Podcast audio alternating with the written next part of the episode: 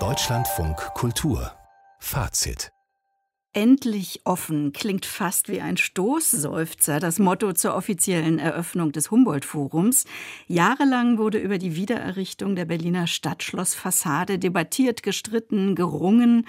Auch die inhaltliche Ausrichtung des Humboldt-Forums wurde kritisch hinterfragt, vor allem, wie man dort das Thema Kolonialismus aufarbeiten wird. An diesem Dienstag nun ist es soweit. Dann wird das neue Zentrum für Kultur, Kunst und Wissenschaft in Berlins Mitte mit einem Festakt für das Publikum eröffnet. Zum Auftakt gibt es sechs Ausstellungen, von denen wir uns heute zwei genauer anschauen wollen.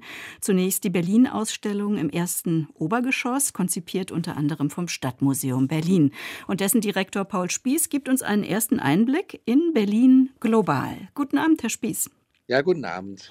Das soll kein klassischer Rundgang durch die Berliner Stadtgeschichte sein, den gibt es ja schon im Märkischen Museum. Berlin Global konzentriert sich wohl mehr auf die Identität der Stadt, auf ihre Weltoffenheit. Was war Ihnen besonders wichtig, da herauszuarbeiten? Wie zeigen Sie uns Ihre Protagonistin, die Stadt Berlin? Wie Sie schon gesagt haben, das Stadtmuseum hat mehrere Locations, also Gebäude.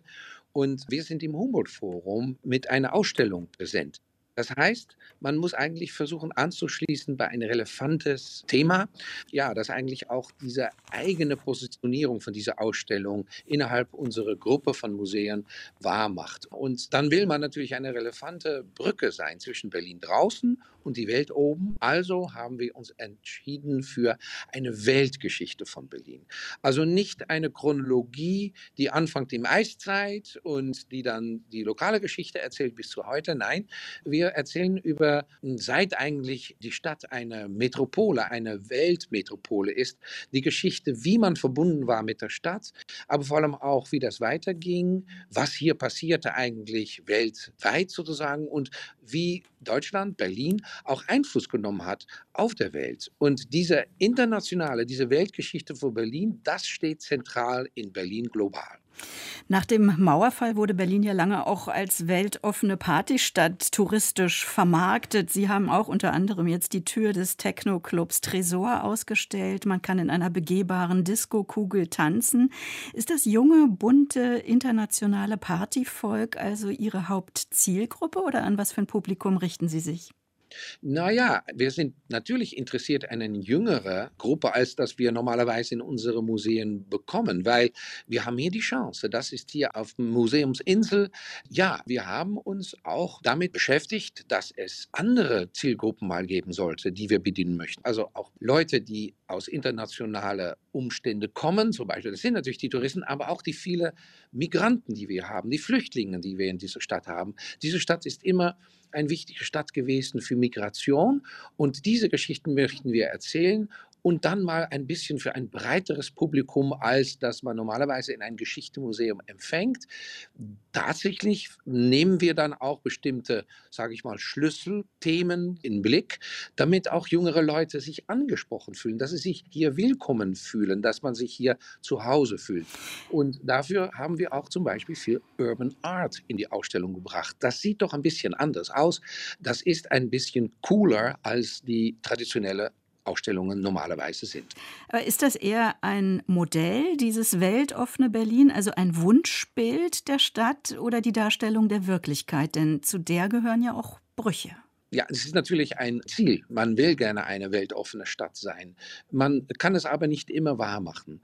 Es geht ja auch um, wie wir uns verhalten als Weltbürger in dieser Stadt, wie wir Verbindungen schaffen, aber wie offen wir auch stehen.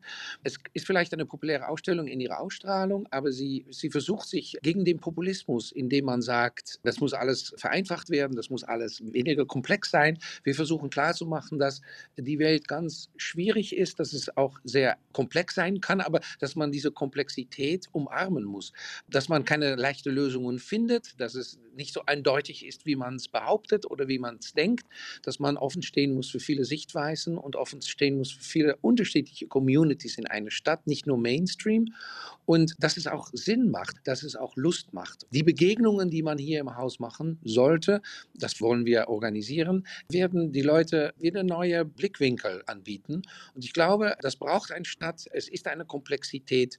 Es macht Sinn, um miteinander verbunden zu sein, um kennenzulernen, um dann gemeinsam weiterzumachen. Äh, sehr inklusiv Und das ist eigentlich auch, was das Haus braucht. Das Humboldt Forum ist eine Begegnung mit Weltkulturen. Mach dich offen für Verbindungen. Don't wait for politics, just do it. Es gibt sieben Stationen in dieser Ausstellung, dazu jeweils ein Stichwort. Revolution, Freiraum, Grenzen, Vergnügen, Krieg, Mode, Verflechtung. Das klingt überwiegend vergnüglich. Wäre da nicht dieser Begriff Krieg?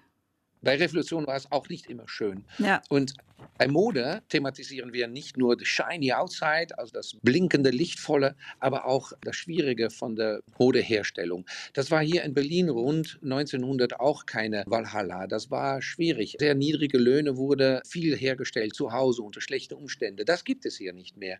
Aber es gibt es jetzt woanders in der Welt und diese Kleider, die dort gemacht werden, die tragen wir hier. Und also es ist eine kritische Betrachtung von ein schönes Ding wie Mode. Es geht uns eigentlich darum, dass wir uns bewusst sind, wie wir damit umgehen wollen, mit dieser Herstellungsproblematik.